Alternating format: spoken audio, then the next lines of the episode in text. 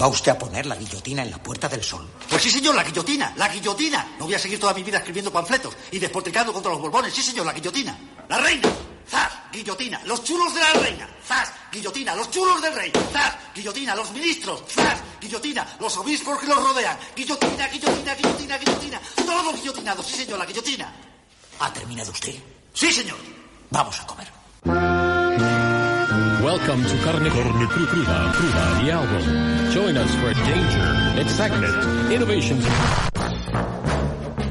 El ministro de Seguridad Social, José Luis Escrivá, tiene una semana fantástica. Por un lado, la patronal y la derecha se desmarcan del acuerdo que se había alcanzado para ligar las pensiones a la subida de los precios. Por otro, ha hecho una propuesta de nuevas cuotas para los autónomos que no resuelve los problemas de los trabajadores por cuenta propia más precarios. En un caso por un empresariado voraz, en el segundo por un ministro austero, la cuestión es dejar el plato de los pensionistas y los autónomos con dos lentejas flotando en la sopa. Cada vez que se hace una reforma es para echarse a temblar, porque sabes que te va a dejar temblando. Da igual la crisis, siempre la pagan los mismos. El debate de las pensiones se había cerrado hace un año por primera vez en una década con un pacto con empresarios y sindicatos, pero el Banco de España, no de los españoles, lo reabrió hace unos días cuando dijo que era peligroso unir la subida al IPC con la inflación galopante que nos asola. Al galope han salido detrás la COE y sus adláteres PP, Ciudadanos, Vox, para tirar de las riendas al gobierno. Se agarran a Bruselas porque la Unión Europea ha dicho que hay que compensar el gasto derivado del aumento de las jubilaciones. Del cumplimiento de los objetivos marcados por Europa dependen, sí, los fondos de recuperación para la pandemia.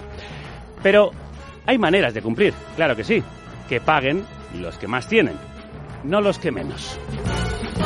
Hay que recordar que estamos por debajo de la media europea en presión fiscal y que Rajoy vació la llamada hucha de las pensiones perdiendo todos los intereses que generaba porque no quiso imputar a los más ricos el peso de la crisis vía impuestos. Con la derecha hemos topado, amigo Sancho. Tocar a las grandes fortunas, redistribuir la riqueza, repartir la carga, ¿pero qué somos? ¿Comunistas? No. Constitucionalistas. España necesita una reforma fiscal severa que corrija las desigualdades y permita afrontar los gastos sociales como consagra la Constitución. Pero vaya, los grandes partidos no se han atrevido a hacerla porque no quieren molestar a sus jefes. El pago de las pensiones es una decisión ideológica, no solo económica. La política decide de dónde se saca el dinero y dónde se gasta. El capital lleva años repitiéndonos que no hay para los pensionistas, ni para los parados, ni para los salarios.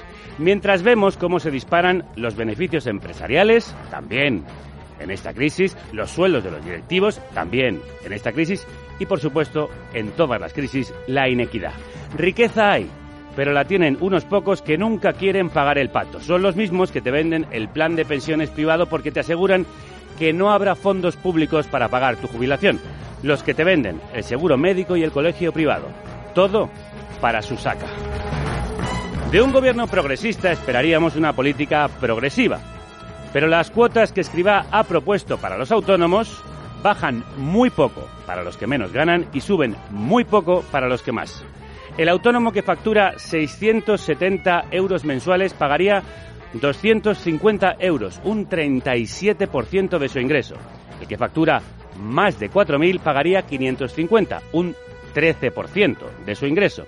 El primero es un currito precario, el segundo un empresario. Pero uno paga solo 300 euros menos, aunque el otro gana 3.000 euros más. De nuevo, la mayor carga sobre las espaldas más estrechas. Repartir el pastel no es solo una cuestión de justicia social, es la única manera de salvar la economía y el estado del bienestar. Trabajadores y pensionistas empobrecidos no pueden contribuir al consumo ni garantizar con sus impuestos la protección pública. Una población bien pagada puede pagar pensiones y una jubilación justa ayuda a impulsar el mercado.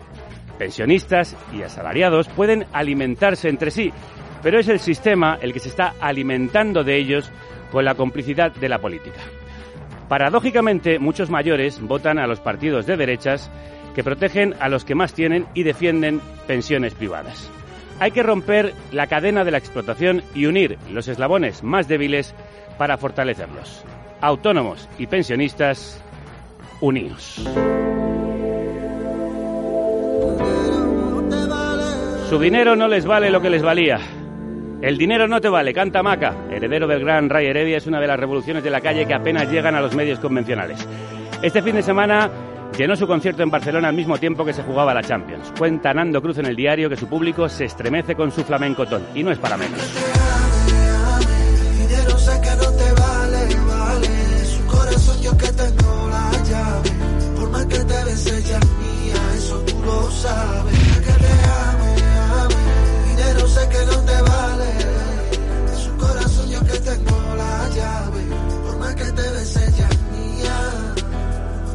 Se te ha escrito a ti cartas de amor mostrando desnudo su gran corazón. ¿Cuántas veces has llorado rendido a su lado por cosas que tú habéis pasado? No me hagas reír, tú lo sabes bien que ya estando contigo, conmigo estuvo también, porque yo sí que la hace feliz. Conmigo me dice se olvida de ti, que lo sepa. El día menos pensado me acabo con ella, la llevaré tan lejos que no podrá verla.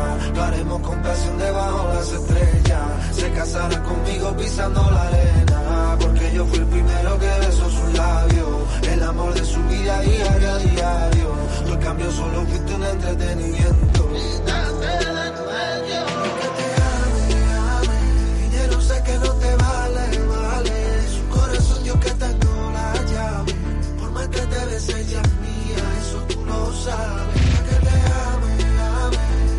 Sé que no te vale, de su corazón yo que tengo la llave, por más que te beses ya es mía. El amor por suerte no se compra ni se vende, vale más que la plata y el oro, aunque el precio que no tiene. Por favor quédate y no te vayas nunca más, mujer, valora lo que tenemos, la vida es muy corta. El tiempo no para de correr. Llamaré para siempre, eso ya lo tengo muy claro. Si existe un paraíso, sé que se estando a tu lado. Por ti yo en la vida, esa la que tú me has dado. Sin pedir nada a cambio, me la pusiste en mi mano. Mi reina, mi ama, mi mundo. Perdido, herido y sin rumbo. Que te ame, ame. Dinero sé que no te vale, vale.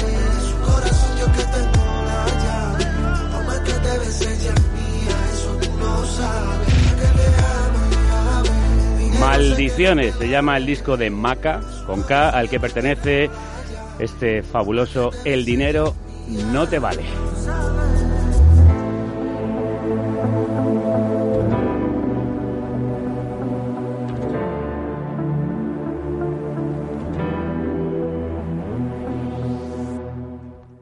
De las maldiciones que sufren los autónomos y autónomas, de la serie de catastróficas desdichas de los trabajadores por cuenta propia, hablamos hoy.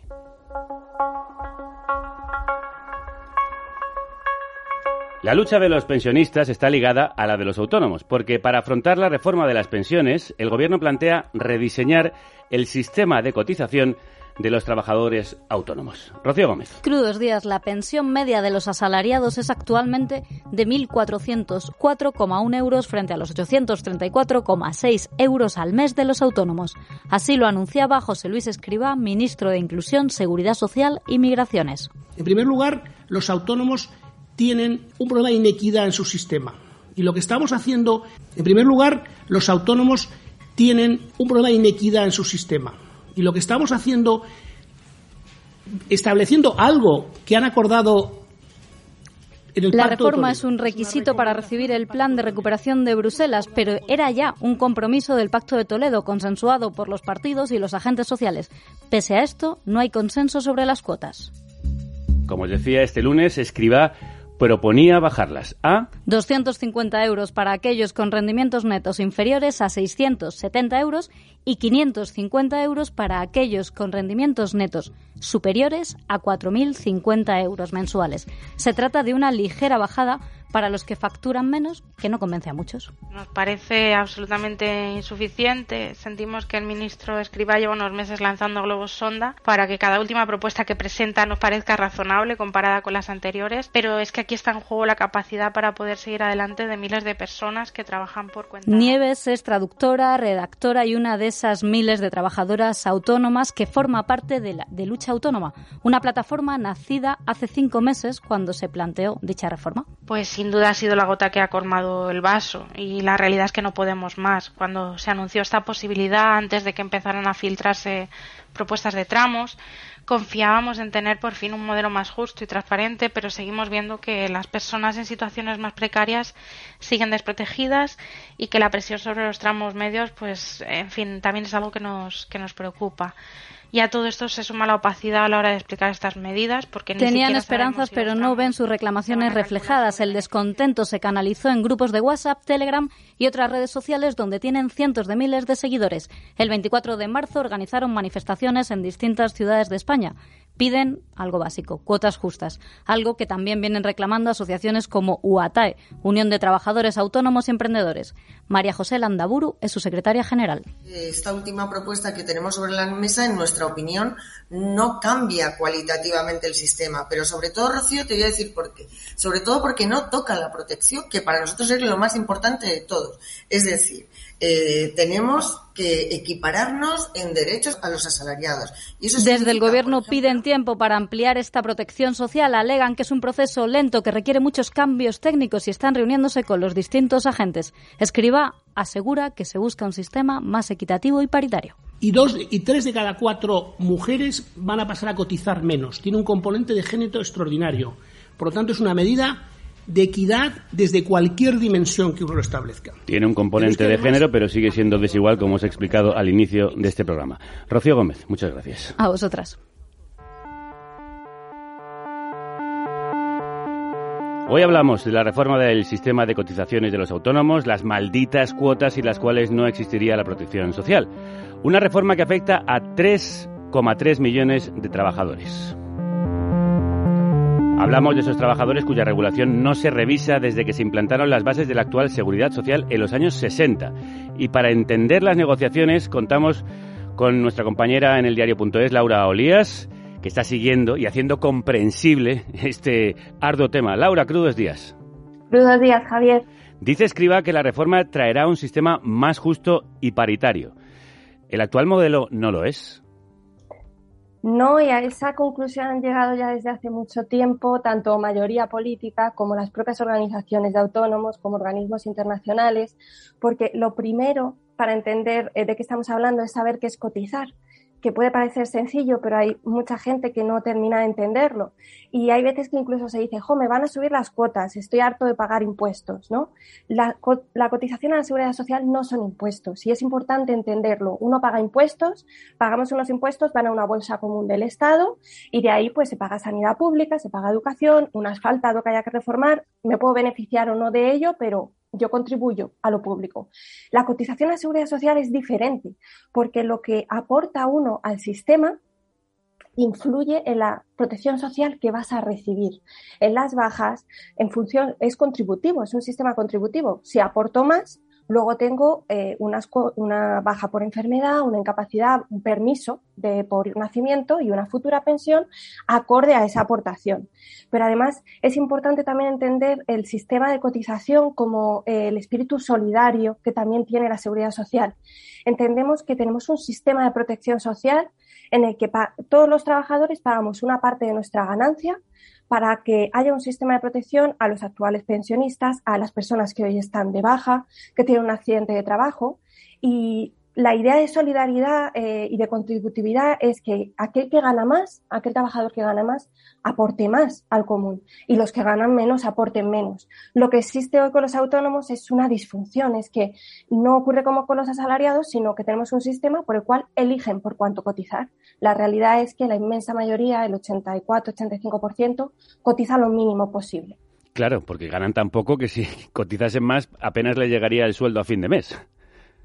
Depende, porque es verdad que hay trabajadores autónomos que ganan muy poco y para los cuales esa cuantía mínima de cotización es un esfuerzo y supone mucho, pero no hay que olvidar que los autónomos es un colectivo muy variado. La mayoría de empresarios de este país sí. también son autónomos y estamos hablando de una inmensa mayoría, un 85% de todo el colectivo que paga por la mínima. Ya tengan unas ganancias de 600 euros, 900, 1.000, 1.500, 1.600, 2.000, 4.000 euros. La inmensa mayoría paga como si ganara menos del salario mínimo y paga a la seguridad social lo mínimo.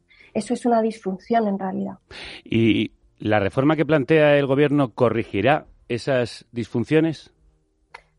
La reforma que se está planteando es la que asume el deber de eso que lleva tantos años hablándose de los autónomos tienen que empezar a cotizar en función de sus ingresos. Tenemos que avanzar de ese sistema que se elige, ¿no? Que eligen por cuánto cotizar, a uno en función de sus ganancias. Es lo que se intenta hacer ahora y bueno, pues lo que se plantea es un sistema transitorio para hacerlo poquito a poquito de 9 años. ¿Qué pasa? Está siendo muy difícil la negociación. Ahora en el punto en el que estamos es que se va a intentar negociar el inicio, los 3 primeros años de transición, luego ya se va a seguir haciendo esa transición, pero de momento no se va a fijar. Y bueno, lo que hay que aclarar es los trabajadores autónomos al final son ellos los que declaran, son sus propios jefes y nos cuentan cuánto ganan, ¿no? Porque Hacienda tiene información, pero no tiene toda la información, que es una complicación respecto a esto. Un asalariado es fácil, un porcentaje sobre la nómina, aquí la tengo, me paga otra persona. Un trabajador autónomo tiene que decir cuánto gana, declararlo y decir, bueno, pues va a pagar usted un tanto por ciento de esa cantidad. Se va a intentar transitar a eso, a que empiecen a pagar no lo que quieran, lo que elijan, sino un porcentaje de lo que ganan. Lo que hemos visto en esta propuesta que ha hecho ayer Escrivá sobre las cuotas es que sigue habiendo desigualdad, porque al que está cobrando muy poco se le exige un tanto por ciento de su facturación mucho más alto que al que está cobrando mucho. La principal discusión en todos estos meses es cómo transitar a un sistema en el cual hay personas que van a tener que pagar más y cómo en todo esto es delicado. Y se quiere hacer poco a poco, hay muchas resistencias por parte de algunas organizaciones de autónomos a que paguen más, que los que paguen más van a ser porque ganan más. Pero eso, pues hay resistencias, entonces ahí cuesta un poquito más decirle a la gente que en poco tiempo va a pagar bastante más. De ahí que ese porcentaje respecto a lo que ganan no sea tan alto, porque es gente que ahora está pagando 300 euros que gana bastante dinero más, pero que tiene que aumentar esa aportación y eso también es delicado. Y los que pagan menos, este es un tema bastante delicado porque es verdad que tenían una expectativa de pagar mucho menos. Es verdad que lo que estamos hablando ahora es solo por 3 años, el sistema va a seguir avanzando en la próxima década y se espera que baje más de lo que ahora mismo se está planteando, pero también hay un problema en bajar mucho la protección social, o sea, bajar mucho la cuota. Si baja mucho la cuota, también bajaríamos mucho la protección social. Queremos pensiones mucho más bajas para este colectivo, bajas, permisos de paternidad mucho más bajos. También hay un incentivo que al final es delicado hablar de ello, pero al fraude. ¿Cuántas veces hay cierto colectivo que obvio que no son todos, pero que declaran menos para pagar menos impuestos? También hay un riesgo a gente que quiera declarar menos para pagar menos cotización, aunque eso les perjudique en su protección social. Es complicado. ¿Por qué se ha roto ahora el pacto que se acordó hace un año? Pues en realidad no se ha roto, pero esto es como todo. En el Pacto de Toledo, que fue muy difícil llegar a ese acuerdo, pero ya por fin una inmensa mayoría de los partidos políticos llegan a un acuerdo de recomendaciones para el futuro del sistema, incluye esta, que los autónomos coticen por sus ingresos reales, pero cuando hay que llevar las cosas a la práctica es más complicado. Y lo que comentábamos, cuando hay que explicarle a la gente que tiene que pagar más, es complicado. Y tanto, no solo hablo de gente que gana bastante dinero al mes y que está cotizando por la mínima, que al final, bueno, pues dice, pues mire, lo vemos con los impuestos también, aunque no queríamos comparar, a los grandes empresarios les cuesta pagar, eso es así.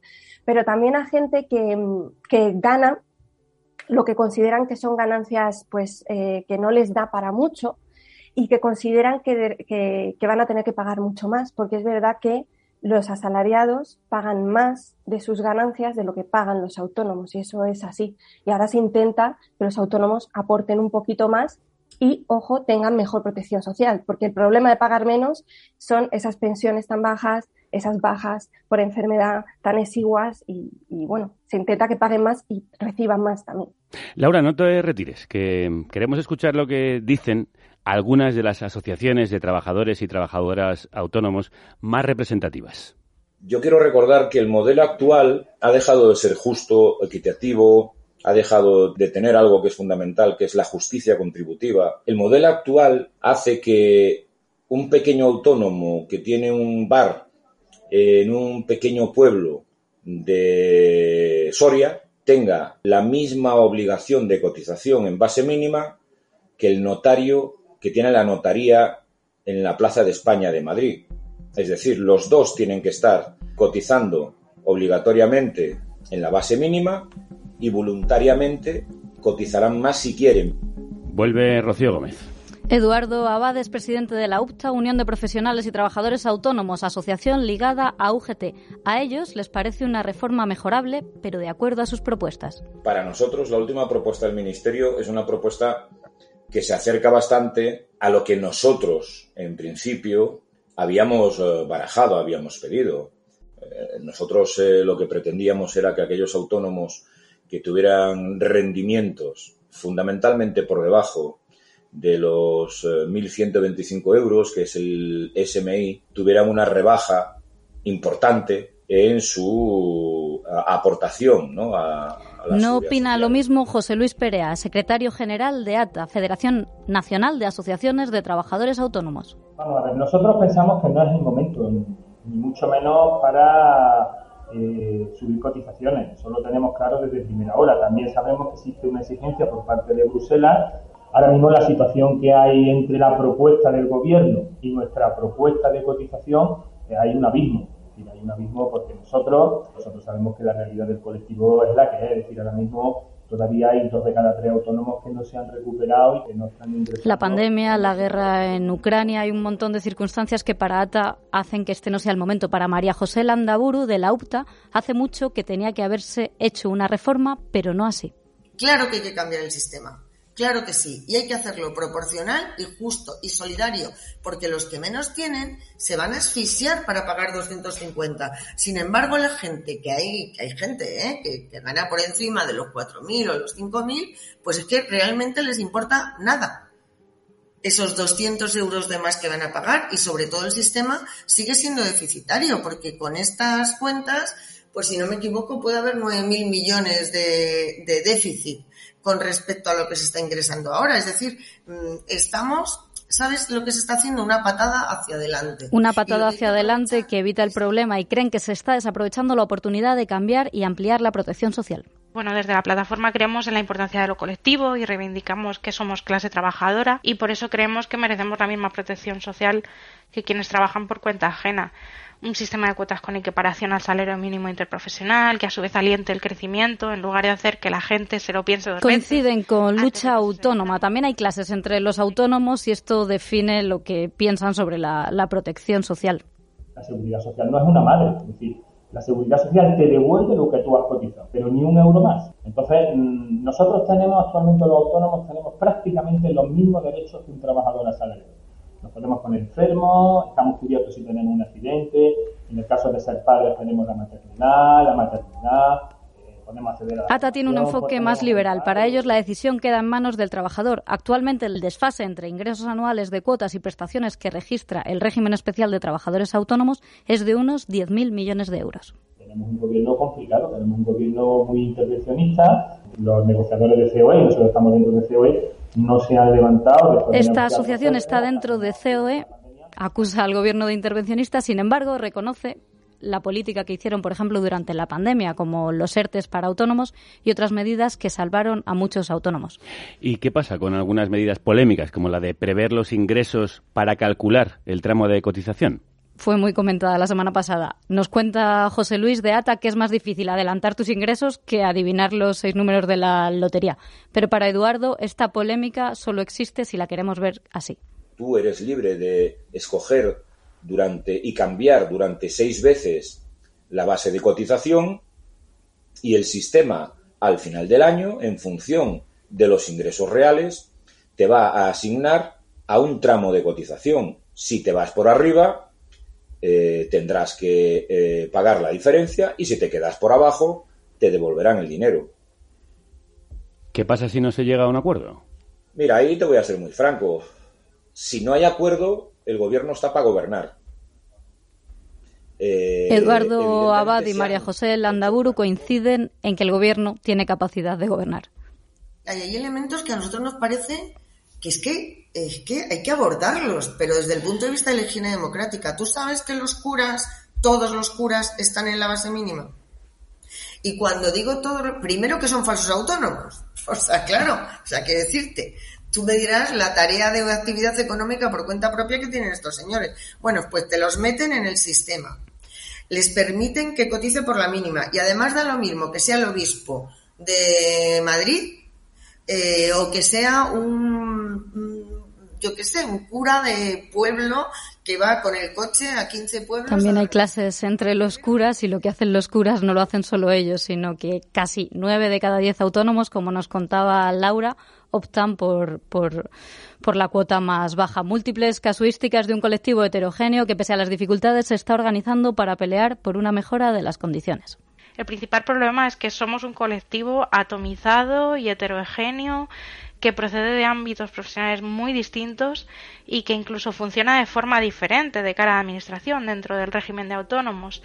Y en los últimos años, por ejemplo, pues sí que hemos visto surgir muchas asociaciones en profesiones concretas que hacen un gran esfuerzo y una gran labor, pero creemos que nos falta un punto de unión entre disciplinas porque algunos problemas... Lucha Autónoma no tiene fechas previstas para manifestarse de nuevo, pero están haciendo mucho esfuerzo por organizarse. Puedes encontrarles en redes, también a UPTA, UATAE y ATA. Queda mucha tela por cortar y desde el Ministerio piden tiempo para abordar una reforma tan compleja. Les deseamos suerte. Muchas gracias de nuevo, Rocío. A vosotras. Laura, hemos visto que una de las principales discusiones entre las asociaciones es en cuanto a esa cuota que pagar, si la decide uno o si la impone el gobierno. Claro, lo que se ha decidido y hay consenso es que debe estar en función de las ganancias. Como decíamos, en un asalariado es fácil, coge la nómina y ahí está, clarito cuánto gana. Pero los autónomos, bueno, pues no es así. Entonces, esa declaración de rendimientos, que es importante, ha habido mucha confusión con el tema de ingresos reales, porque ingresos a mucha gente le son a facturación.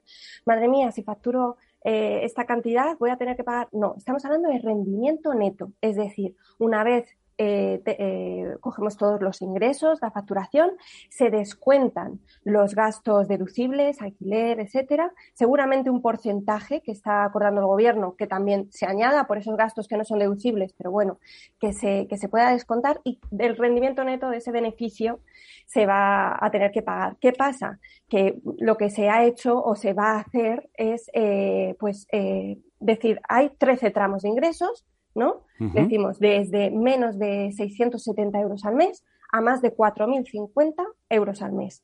Usted autónomo más o menos prevé, bueno, yo creo que voy a ingresar esto, ¿no? Se establece en uno de esos tramos y paga la cuota asignada a ese tramo. Puede cambiar hasta 6 veces en el año y al final del ejercicio se ajusta, de tal manera que, como decía el representante de UPTA, si usted ha pagado más, valora qué hacer, si ha pagado menos, tiene que ajustar, pero que hay cierta flexibilidad, porque, como decimos, muchas veces sus ingresos, pues sus rendimientos no son estables a lo largo de todo el año. Y para terminar, ¿qué relación tiene todo esto de la cotización con las pensiones?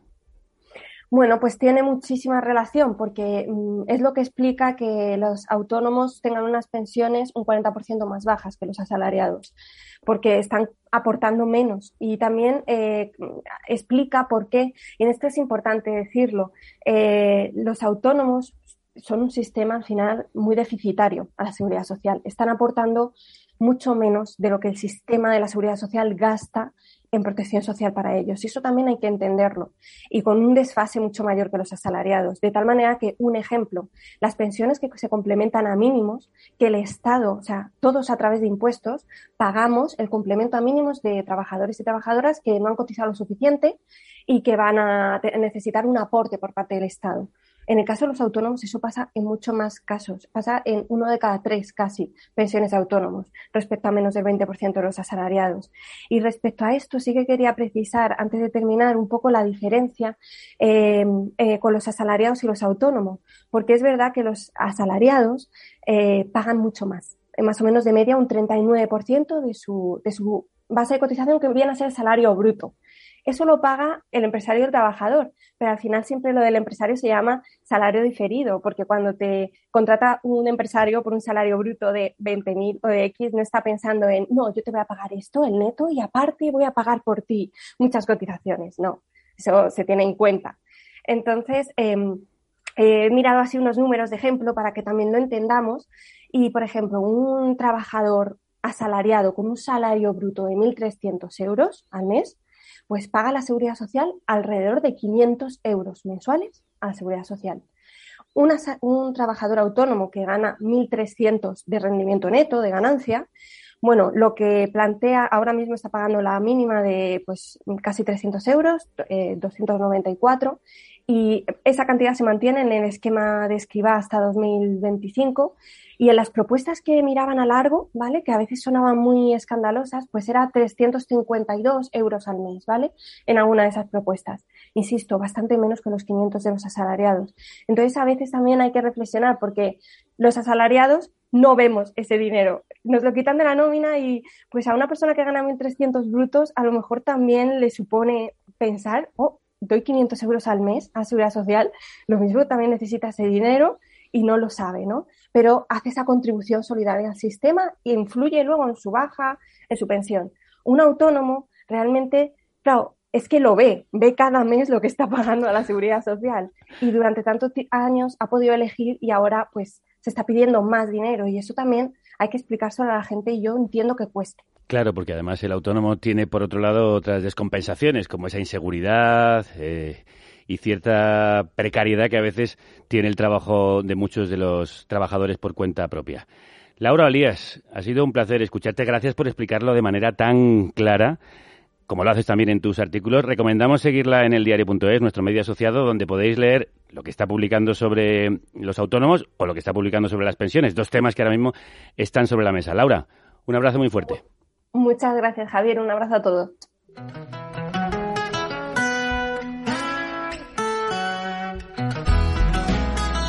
Víctor Coyote cantando al trabajador autónomo. Soy un trabajador, soy un autónomo, soy un artista. Crecí cuando había una clase media, suciedad en las manos e historia lenta. Y no había Deliveroo. Bajábamos al bar.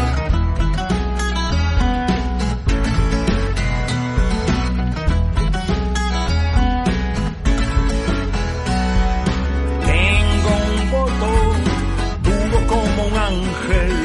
Nadie promete derechos laborales. Aún autónomo, falso no, soy un trabajador, soy un autónomo, soy un artista. Hay que tener mucho arte para sobrevivir como autónomo en muchos casos. La vida de los trabajadores por cuenta propia es para reír por no llorar. Por eso no son pocos los que explican la serie de catastróficas desdichas de los trabajadores autónomos con humor. Sí, nadie te ha explicado que ser freelance es un rollo. Ahora lo vas a flipar, cuadrar el IVA es un pollo. Vete familiarizando con palabras increíbles como el VAT, el reta al teta o los gastos deducibles. Ay, querido autónomo, hay algunas palabras que no vas a poder olvidar nunca. Por ejemplo, hora de aprender lo que es el IRPF. Es la peste, es el demonio, es peor que tener jefe. Del impuesto de la renta sobre todas las personas no te libras ni rezando a Santa Rita Peleona. Esto es así, España es así, los más pringados sin dudar de toda Europa. La vida del autónomo no es como musical. ¿O sí? Alex Martínez Vidal es ilustrador, diseñador, humorista, empresario y también profe. Se ha escapado de clase para atendernos. Esto es un ejemplo claro de la vida del autónomo.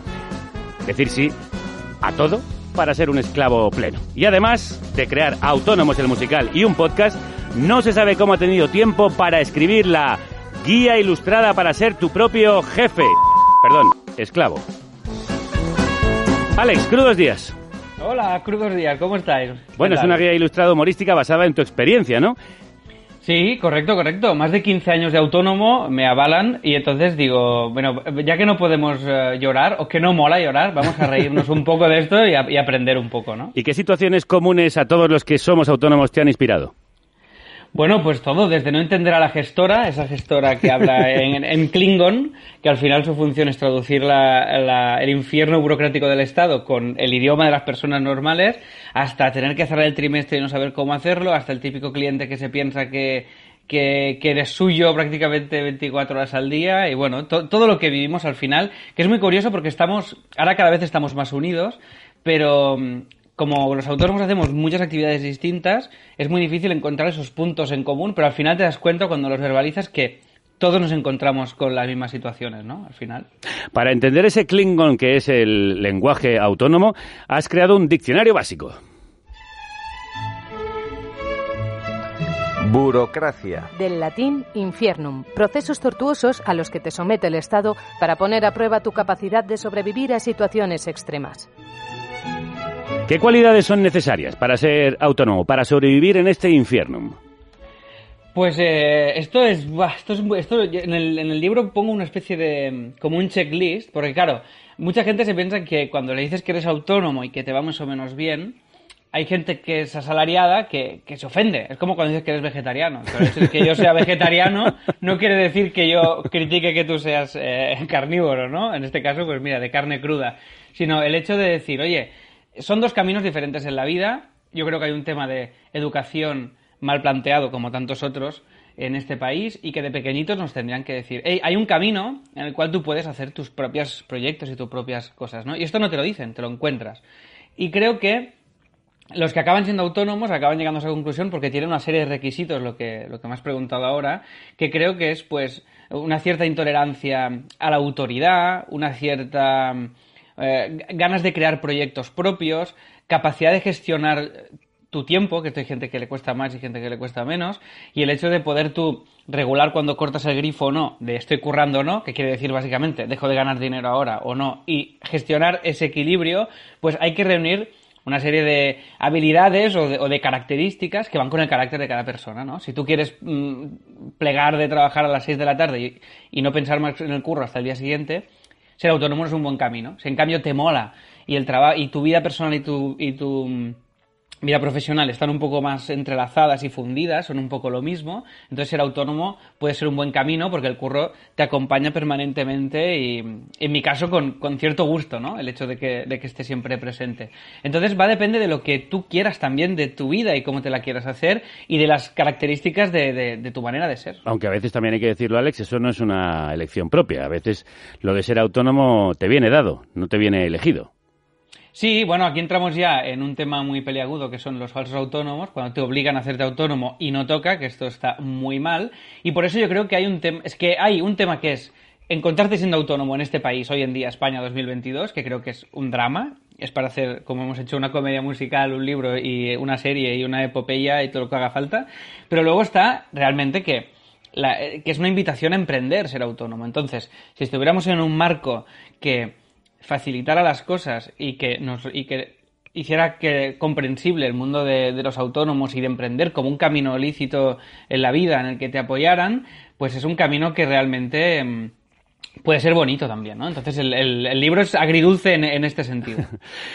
Precisamente hablabas de la difícil gestión del tiempo que tienen los autónomos. Uno de los principales quebraderos de cabeza es el calendario fiscal y para todo ello Nuestra admirada agencia Putos Modernos creó hace unos años la puta agenda del autónomo, que fue un éxito tal, entre los más puteados del sistema laboral, que han tenido que sacarla cada año. Antes de empezar a usar esta agenda, no olvides pedir factura, escanear factura, archivar factura en carpeta primer trimestre 2022, enviar factura al gestor. Una agenda sin festivos, sin fases lunares, con muchas frases desmotivacionales y con mucho humor. Putos Modernos es una agencia de diseño que roba su nombre a un graffiti que vieron por la calle, hace merchandising con nuestras putas contradicciones y critica la modernidad desde la publicidad y la sátira. Jorge Sandúa es una de las putas cabezas brillantes detrás de todo esto. Jorge, crudos días. Crudos días, ¿qué tal? ¿Por qué tuvisteis la necesidad de crear la puta agenda del autónomo? Bueno, no sé si fue una necesidad, nos vino dado, pero necesitábamos sobrevivir a la cuota de autónomo y no sé, se nos ocurrió hacer esto, la verdad, no salió. Es cierto que cuando hicimos el puto calendario, que fue lo primero que hicimos, dijimos, bueno, ¿por qué no hacemos algo de lo que entendamos de verdad, no? Llevamos unos años y hicimos esto. ¿Y qué es clave en la agenda de un autónomo? ¿Qué no debe olvidar el autónomo en su agenda propia? Bueno, hay tantas cosas que tiene que saber el autónomo. Yo creo que los modelos, ¿no? Los modelos a presentar. Es algo que no tienes que olvidar nunca, porque si no, enseguida te aparece el soblego en el cuadro negro. No sé si lo siguen enviando. Ahora lo recibe la gestoría. Pero creo que es básico el saber eso, ¿no? O sea, bueno, hay tantas cosas, pero lo principal es eso, porque si no ya te vienen las multas una tras otra. ¿A qué crees que se debe el éxito tan brutal que tuvo la agenda desde que salió? Pues la verdad que no lo sabemos muy bien, pero bueno, quizás es porque hay 3,5 millones de autónomos en España, que la gente se piensa que hay menos, y la gente está más puteada de lo que parece. Y creo que como que, no lo sé, como que éramos como, seguimos siendo como no un club, pero un montón de gente que estamos ahí, que no estamos unidos para nada, aunque parezca, aunque haya 10 o 20 asociaciones. Y es como que la gente tiene necesidad, ¿no? De decir, oye, yo también estoy en lo mismo que tú. En la misma miseria, como representan muchas de las frases que dicen, que aparecen en la agenda. La vida es aquello que pasa entre que mandas una factura y la cobras. Una agenda diseñada por Rebeca Arce y la mala baba ilustrada de Ariadna Schneider. Esta es la primera y única agenda hecha por y para autónomos. Jorge, ¿ha sido un trabajo colectivo? ¿Habéis robado ideas como el graffiti? No nos ha hecho falta robar porque tenemos bastante experiencia. Como decía Alex, yo llevo personalmente 15 años de autónomo y tengo un buen historial y tengo buenas referencias para hacerlo. ¿Cuáles serían las claves o consejos que tú le darías al nuevo autónomo? Bueno, la verdad, son tantas. Pero bueno, quizás venía un poco por lo que comentaba antes Laura, ¿no? Del tema de saber que al final lo que estás cobrando y lo que tienes que aportar, ¿no? Eso es un tema que tienes que tener muy claro. Es como cuando vas al hospital, ¿no? Y te vas de rositas, ¿no? Y dices, no, oye, pues he tenido un hijo o me han operado una pierna y no sabes lo que ha costado eso, ¿no? Pues tienes que saber que de lo que cobras hay una parte que tienes que pagar, básicamente. Entonces eso es algo que como mucha gente no lo sabe o le viene después como, ¡buah, me han salido unos impuestos! Pero bueno, al final es lo que decíamos, los asalariados se lo quitan de una manera y aquí de otra. No es una cosa, quizás sería más importante, yo creo. También, hay que educar en eso. También recoge, Alex, consejos en su guía. Y este es uno fundamental, ¿cómo decir no? Tarde o temprano aparece un familiar que quiere contar con tus servicios. Cuando esto sucede, automáticamente aparece la banda sonora de Titanic en mi cabeza.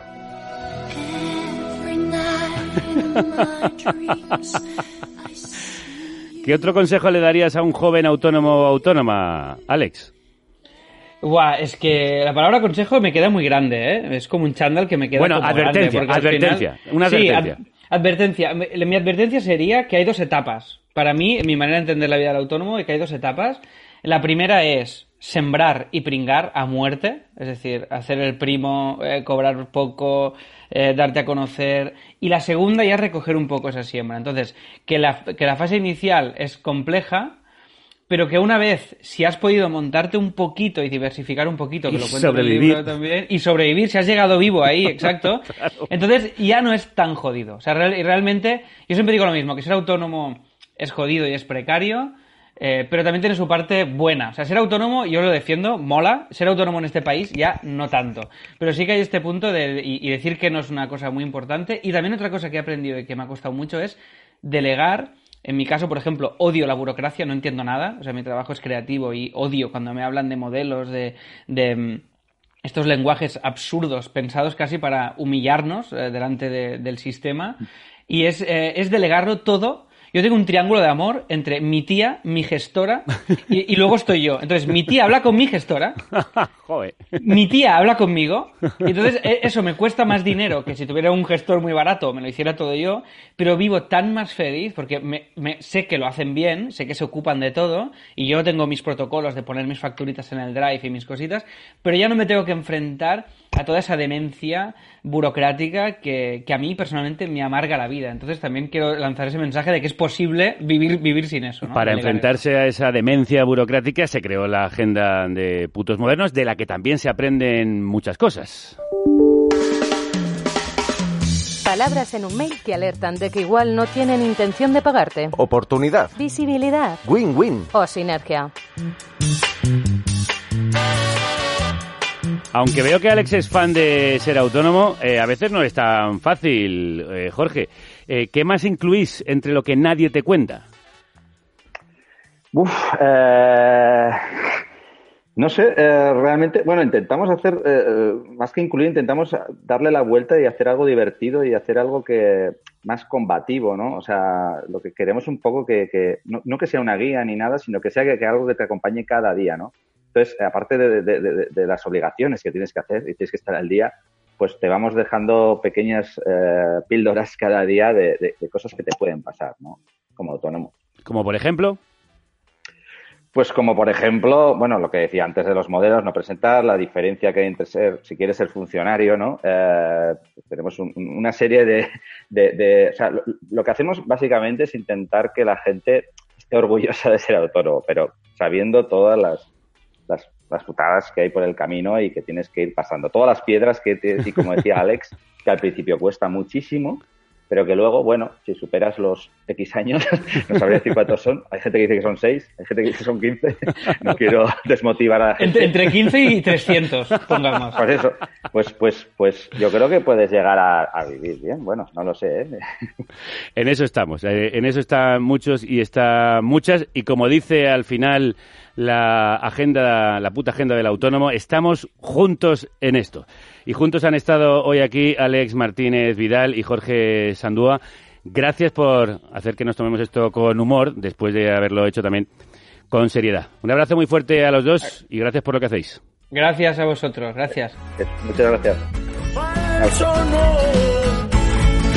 Soy un trabajador, soy un autónomo, soy un artista. No es nada fácil para los autónomos coger vacaciones, así que hoy recordamos una herramienta que nos ayude a disfrutar de ellas de forma responsable.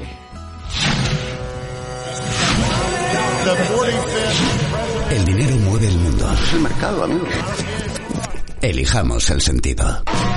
Con suma crudeza, con la colaboración de FIARE, banca ética para un mundo más justo. ¿Y quién mejor para enseñarnos cómo hacer un mundo más justo que nuestra querida Brenda Chávez? Crudos días. Crudos días, Javier. No sabes lo identificada que me siento con lo de los autónomos, porque yo también soy autónoma, solo que los periodistas nos llaman freelance, sí, que suena más cool, pero es el no mismo lo infierno. Es el mismo infierno, como decía Alex. Bueno, se nota que tenemos muchas ganas de vacaciones, se va acercando el calor, a veces incluso nos está aplastando. Hoy regresas con una iniciativa que igual nos ayuda a resolver nuestro hospedaje este verano de forma justa y solidaria. Efectivamente, es Fairbnb, que es una plataforma cooperativa colaborativa que nace como alternativa más justa y redistributiva a plataformas de alquiler vacacional tipo Airbnb. Me encanta el nombre, por cierto, cómo le han dado la vuelta al Airbnb. En 2019 ya comentamos brevemente esta experiencia, que era un proyecto, era entonces todavía un embrión. Pues bien, hoy lo retomamos para saber cómo les va. Para ello tenemos al teléfono, bueno, a través de las pantallas, desde Valencia, a Jonathan Reyes, que es cofundador de Fairbnb. Jonathan, bienvenido. Hola, buenos días. Explícanos cómo surge la propuesta, porque muchas personas en distintos países estabais teniendo la misma idea casi a la vez, ¿no es así? Sí, bueno, a ver, la realidad es que en origen el proyecto nace un poco como respuesta, casi desde una visión activista, a la situación y al problema de la gentrificación y turistificación que por desgracia muchos conocemos, ¿no?, en muchas ciudades. Y bueno, yo personalmente estaba en Ámsterdam cuando empezamos con mi compañero Sito, que lo entrevistasteis aquí hace un tiempo. Y bueno, estábamos en una reunión de distintas asociaciones de vecinos que estaban trabajando para entender cómo hacer frente al problema de Airbnb, al efecto Airbnb. Y allí surgimos un poco con esta idea de por qué no construir una alternativa real, una plataforma que cambiara las cosas, ¿no? Y fue muy curioso porque entrevistaron a mi compañero en The Guardian y de repente empezaron a emerger iniciativas muy similares en Canadá, desde Venecia nos contactaron, desde Bolonia y desde Barcelona. Y bueno, ahí decidimos que tenía mucho sentido juntarnos y trabajar como un proyecto con una dimensión internacional ya desde el principio, ¿no?, para combatir un poco este efecto. Jonathan, como todos los proyectos colectivos, esto de alcanzar consensos, llegar a acuerdos y tal, es bastante difícil. ¿Cuáles son los principales aprendizajes y retos que habéis sacado en este proceso? Bueno, a ver, el camino desde luego no es fácil, como has dicho. En general, los proyectos colectivos, al final hay mucho aprendizaje y tiene una parte muy bonita, pero también es complejo. Y más en un proyecto que, os lo podéis imaginar, tiene en su propio seno contradicciones muy grandes, porque es un proyecto que nace con esta visión activista, pero a veces es un proyecto que tiene que hacer negocio y números. Es un proyecto que combate el turismo de masas o pretende cambiarlo, pero promueve el turismo u otra forma de turismo. Entonces, la verdad es que ahí hemos aprendido mucho a la hora de, y seguimos haciéndolo, de la necesidad de tener una cultura compartida, una visión compartida, una serie de valores, una forma de relacionarnos dentro del proyecto y hacia afuera, que construyan eso, ¿no?, como una base común desde la que trabajar. Y seguimos aprendiendo mucho, ¿eh? No es un camino fácil, desde luego, pero creo que vale la pena. ¿En qué punto está ahora Fairbnb y qué ofrece, a diferencia de Airbnb u otras parecidas? Pues mira, igual empiezo desde explicarte un poco qué ofrece o cuál es nuestro modelo. Lo primero es que nosotros somos una plataforma que nace con una alma, con una lógica redistributiva, ¿no? Básicamente, lo que hacemos es, igual que otras plataformas, sumamos una comisión a cada reserva, que la paga el viajero, y esta comisión, la diferencia es que una parte de esta comisión, la mitad, se destina a financiar proyectos sociales en cada territorio al que vas como viajero, ¿no? Si reservas en una ciudad, sabes que estás financiando un proyecto social elegido por la comunidad local allí. Y luego, parte de esta redistribución es que también nosotros funcionamos, no es que decidimos vamos a este lugar y enviamos un empleado nuestro o trabajamos desde Silicon Valley como otras empresas, sino que lo que hacemos es trabajar con partners locales que están ya en el territorio, que lo conocen, que están en el mundo del turismo, que comparten nuestros valores. Entonces, en lo redistributivo, parte de las ganancias se quedan para financiar el trabajo de estos partners, ¿no? Entonces, ese es el primer elemento. Estos partners los llamamos embajadores, luego os puedo contar más de ellos. El segundo elemento diferenciador clave es el cooperativismo. Nosotros somos una cooperativa y nuestro modelo se basa en crear cooperativas en cada país o región en el que estamos presentes, para crear un empleo de calidad y desde las lógicas democráticas y de copropiedad de las cooperativas. Luego, un punto clave es lo que llamamos la soberanía local. Básicamente, estos embajadores o comunidades locales deciden cómo funciona la plataforma en su ciudad. Es decir, qué tipo de casas o propietarios pueden entrar y cuáles no en la plataforma. Y bueno, finalmente, la legalidad y la transparencia. Nosotros colaboramos con las autoridades en cada territorio o ciudad en el que estamos. Y bueno, al final, todo este conjunto de lo redistributivo y las prácticas sostenibles definidas localmente definen lo que llamamos turismo regenerativo. Es un poco ese el modelo general. Escuchemos a Mariana, anfitriona de Fairbnb, que ha querido compartir con nosotros su experiencia. Fantástica, ha sido fantástica. He recibido una persona preciosa, y hemos hecho muy buenas migas porque, bueno, más o menos es el mismo tipo de gente, ¿no? Que sabemos que este es un proyecto social, que queremos que esté dentro de la comunidad y que ayudemos a lo que se necesita a nivel local. Jonathan, ¿cómo se entra a formar parte de esa red de anfitriones, como ha hecho Mariana? Bueno, en realidad es muy fácil. Es como en otras plataformas. Ahora mismo, si quisieras, como anfitrión, te podrías registrar si eres un anfitrión que cumple la normativa, que tiene el número de licencia, etcétera. Es simplemente a través de nuestra plataforma. Lo que sí que tenemos, como decía antes, es embajadores locales en cada territorio que te pueden ayudar en caso que lo necesites, que te ayudan a gestionar o a estar al día de todo el tema de normativa legal, de licencias, de todo esto, y te acompañan en ese proceso. ¿Y cómo se evita que suban los precios y se gentrifiquen los barrios? Bueno, ahí, en ese sentido, es un poco lo que te decía. Para nosotros la clave es la normativa local o las políticas locales que definen las comunidades. Por ejemplo, en el caso de Venecia, para evitar este tipo de dinámicas más especulativas, el embajador local decidió que solo quería propiedades de propietarios que pudieran demostrar que son residentes en la ciudad por un número X de años, ahora no recuerdo. Ese tipo de cosas y que luego solo tienen, nuestra política es una política general que aplicamos, un anfitrión, una casa. O sea, una casa en la plataforma como máximo, pero además demostrando que eres residente en la ciudad. Esa es una política en Venecia, pero estas políticas las define cada comunidad en cada territorio y nos garantizan que estamos evitando esas dinámicas más especulativas, ¿no? Oye, precisamente, hablando de Venecia, tenemos a un huésped de Fairbnb, Lucas, que quería compartir también su experiencia con nosotras. En mi último viaje he ido a la ciudad de Venecia. En este viaje he utilizado la plataforma Fairbnb para hospedarme en casa de uno de los vecinos de la ciudad. Con ello sé que he podido contribuir en el desarrollo de un proyecto local en defensa del patrimonio. Jonathan, hablabas antes, ¿no?, de que en Fairbnb queréis ir más allá del alquiler vacacional y ser un turismo de experiencias, un turismo regenerativo, pero estos términos de sostenible y regenerativo están bastante sobados y bastante desvirtuados ahora. Pues que no, más cerca muchas veces del lavado verde que de la sostenibilidad real. ¿Qué claves y qué consejos nos puedes dar para que nos enteremos un poco las personas consumidoras y afinemos en la elección? Bueno, me encanta que me hagáis esta pregunta porque un poco está en el centro del modelo, ¿no? Habéis oído que he hablado varias veces de comunidad local, de embajadores, de cooperativas locales. Para mí la clave es cambiar un poco la forma en la que viajamos o también como anfitrión la forma en la que utilizamos estas plataformas, teniendo una implicación más grande con la comunidad, con el territorio en el que estamos. Pasa que cuando viajamos, yo creo que todos al final...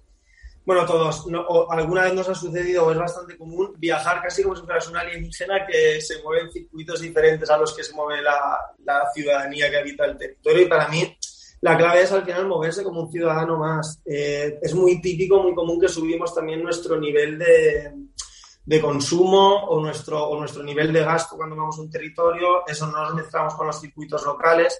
Para mí la clave es...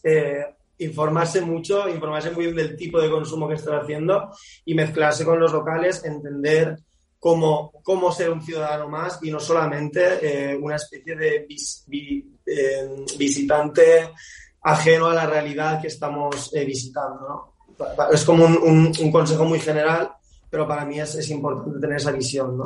Y Jonathan, hablabas antes de la importancia de los embajadores y las embajadoras locales, así que vamos a escuchar a Sandra, que es la embajadora de la provincia de Girona. Decidí entrar en Fairbnb porque me dedico al mundo del turismo y creo muy necesario tomarse en serio la transición del modelo turístico hacia la sostenibilidad. Y creo que Fairbnb es una oportunidad fantástica para los responsables turísticos y las personas que nos dedicamos a este sector tan denostado pero que podría ser tan maravilloso si se hiciera bien, y eso es lo que me motiva a entrar y lo que me motiva a trabajar muy duro a nivel local, y animo a mucha gente que tenga esta visión a que se sume. La verdad es que está siendo muy motivador escuchar a las personas que están participando en la plataforma. Pero una de las críticas que se hacen a este tipo de proyectos, como por ejemplo Airbnb, es su escasa contribución fiscal en los países en los que opera. Vosotras queréis pagar Hacienda localmente, pero de momento creo que tenéis que tributar en Italia. Explícanos cómo es esto y cuál es el objetivo que tenéis en pos de la justicia social. Sí, desde luego, bueno, este es un aspecto clave también en el modelo, si queremos ser redistributivos en todos los sentidos. Ahora mismo somos una cooperativa con base en Boloña, pero el objetivo, estamos ya trabajando en ello, es crear cooperativas nacionales o regionales en función de la naturaleza del país que emplean a estos embajadores como Sandra, que acabamos de escuchar, y otros socios locales que conforme vaya creciendo el volumen de negocio, pues crear empleo localmente para gestionar las experiencias, para gestionar a los anfitriones, para hacer marketing local. Entonces, el modelo al final es una red de cooperativas que tributa localmente, que crea empleo localmente y que a su vez participa en la propiedad de la tecnología, ¿no? Es un modelo democrático en ese sentido. Pues para terminar, Jonathan, creo que tenéis una campaña abierta ahora mismo para llegar a más anfitriones y embajadores locales. Te invito a que la recuerdes ahora mismo para quienes nos están escuchando. Sí, bueno, pues nada, estamos ahora mismo sobre todo con mucho foco en España e Italia, entre otros países, pero buscando anfitriones éticos, sostenibles que quieran sumarse a nosotros, a la plataforma. También embajadores y embajadoras que quieran llevar este modelo a su territorio. Y bueno, actualmente, no lo he mencionado, estamos colaborando con Refugees Welcome España a nivel de todo el país. Y luego, nada, localmente en cada territorio con otros proyectos. Así que nada, esto es una invitación a que os suméis, a que seáis el cambio, como decimos, y viajemos de una forma más sostenible. Jonathan, muchísimas gracias por explicarnos lo que es Fairbnb. Mucha suerte. Mil gracias. Gracias. Un abrazo. Gracias. Un abrazo. En la Catedral de Notre Dame, en la Torre de Londres. Bueno, te despides con uno de mis grupos favoritos, León Benavente y Las Ruinas. ¿Por qué? Bueno, la verdad es que porque ser autónomo es una ruina, pero eso no lo he hecho a posta, porque no lo sabía cuando preparaba el guión. También porque estamos hechos unas ruinas ya a estas alturas del año, ¿verdad, compañeras? Señora, sí. Pero sobre todo porque no queremos que nos arruinen esto que llaman España vaciada. Hace unos meses, no sé si recordáis, bueno, en la temporada pasada hablamos de la macrovaquería que quieren instalar en Noviercas, que sería la más grande de Europa. ¿Cómo olvidarlo? Pues bien, el 25 de junio, a los pies del Moncayo, se celebra una concentración organizada por Stop Ganadería Industrial y la asociación local, La Cendera. Recordad que Begoña Izquierdo estuvo con nosotras y nos contó esta problemática. Y si queréis acudir a esta concentración, el dress code será lucir vestimenta blanca y negra, como las vaquitas que quieren confinar, y también llevar cencerros. Bien. Va a haber conciertos, conferencias, se leerá un manifiesto, así que si estáis por la zona, preparad el cencerro. 25 de junio en Noviercas, Soria, movilización contra la ganadería industrial masiva a los pies del Moncayo. Brenda Chávez, como siempre, muchísimas gracias. Placer. En sus casas todo está empezando a derrumbarse, no se salvarán ni las mejores obras de arte.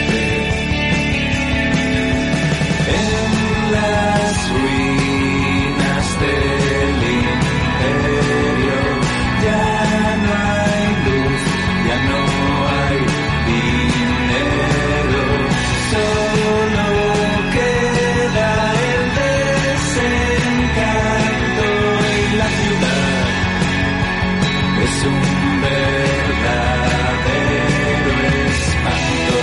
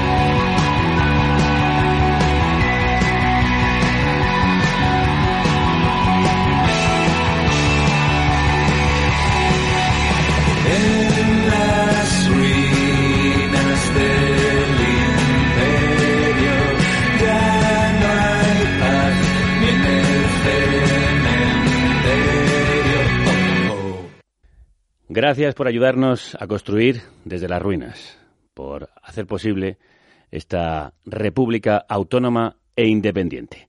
Mañana volvemos con un programa de cine, literal. Hablaremos con la directora de Cinco Lobitos, Alauda Ruiz de Azúa, que es una de las películas españolas de más éxito en los últimos tiempos, además de repasar lo mejor que ha ocurrido en el Festival de Cannes con Marta Medina y un especial de cine LGTBIQ, como para perdérselo. Hasta entonces, que la radio os acompañe.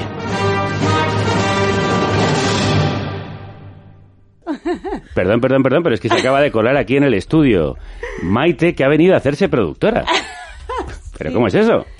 Pues porque mejor las cosas en persona, ¿no? Claro que sí. Vivo súper lejos, además, entonces... ¿De dónde eres tú? Yo soy de Alchazu. Del norte te iba a decir, claro. Sí, pero vivo en Texas. ¡Onda! Oh, ¿y qué haces en Texas? Pues el amor. ¡Oh! Y no la guerra, qué maravilla. Eso es. Qué bien, y ahora has venido a traernos amor aquí, a esta república independiente. Bueno, es que vosotros me dais mucho más amor. Me he tomado cafés con vosotros, me he educado con vosotros, reído, llorado, todo. Y dicho, ojo, ahora que estoy aquí 5 días, pues digo, voy a pasar. Joder, y qué bonito. Persona. Oye, pues voy a darte un abrazo muy grande, muy fuerte. Muchas gracias. Muchas gracias por hacerte productora. Es que ricasco. Mira, es que